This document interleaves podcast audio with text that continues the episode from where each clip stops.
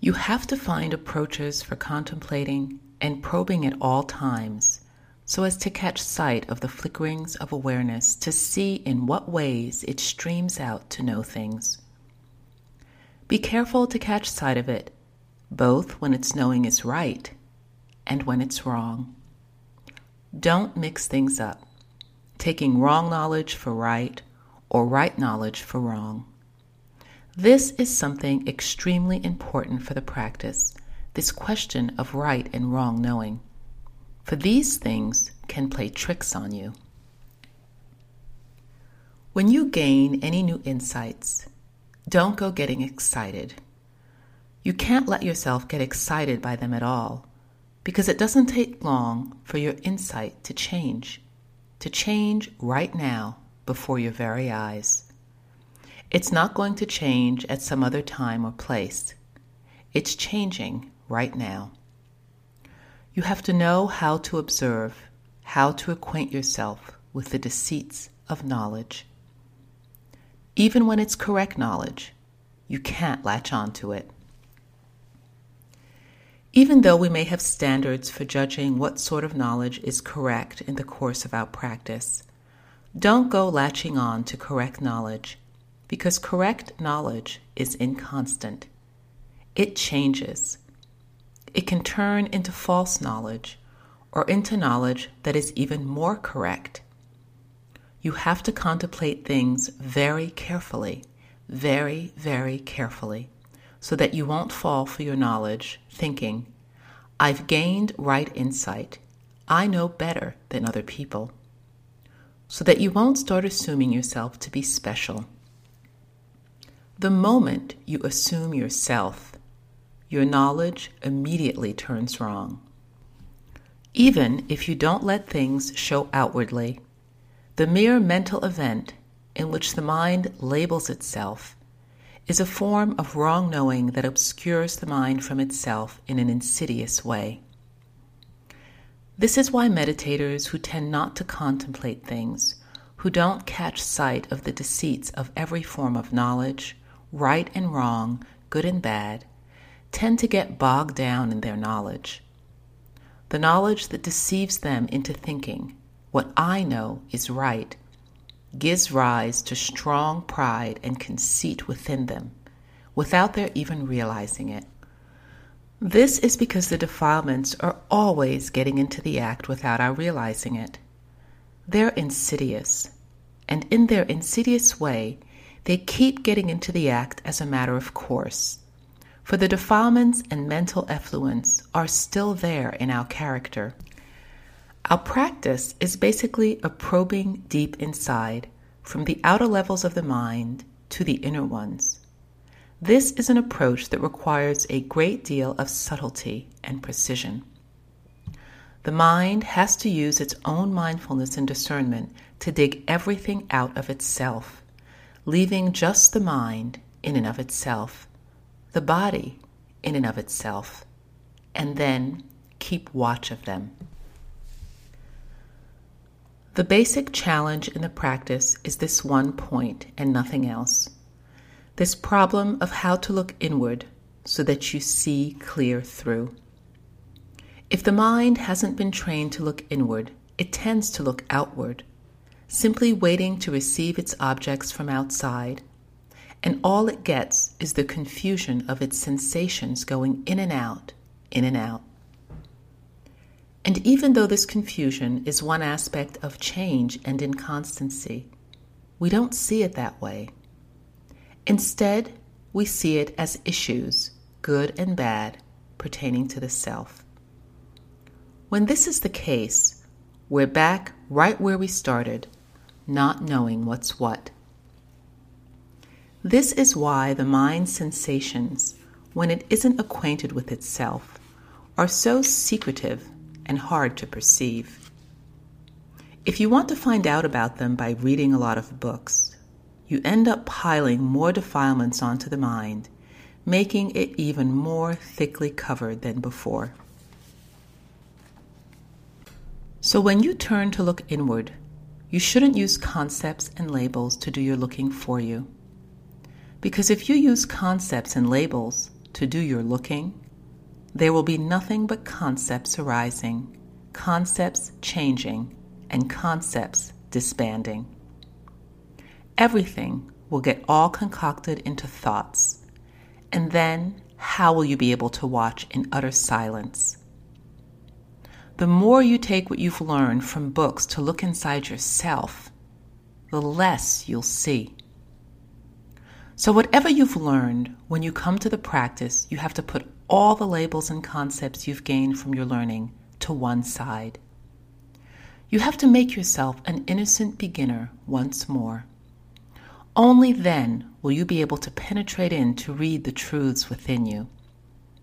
If you carry all the paraphernalia of the concepts and standards you've gained from your learning to gauge things inside you, you can search to your dying day and yet won't meet with any real truths at all. This is why you have to hold on to only one theme in your practice. If the mind has lots of themes to concern itself with, it's still just wandering around, wandering around to know this and that, going out of bounds without realizing it, and not really wanting to know itself. This is why those with a lot of learning like to teach others, to show off their level of understanding. And this is precisely how the desire to stand out keeps the mind obscured. Of all the various kinds of deception, there's none as bad as deceiving yourself. When you haven't yet really seen the truth, what business do you have making assumptions about yourself that you've attained this or that sort of knowledge, or that you know enough to teach others correctly. The Buddha is quite critical of teachers of this sort. He calls them people in vain. Even if you can teach large numbers of people to become arahants while you yourself haven't tasted the flavor of the Dhamma, the Buddha says that you're a person in vain. So you have to keep examining yourself. If you haven't yet really trained yourself in the things you teach others, how will you be able to extinguish your own suffering? Think about this for a moment. Extinguishing suffering, gaining release from suffering. Aren't these subtle matters? Aren't they completely personal within us? If you question yourself in this way, you'll be on the right track. But even then, you have to be careful. If you start taking sides with yourself, the mind will cover itself up with wrong insights and wrong opinions.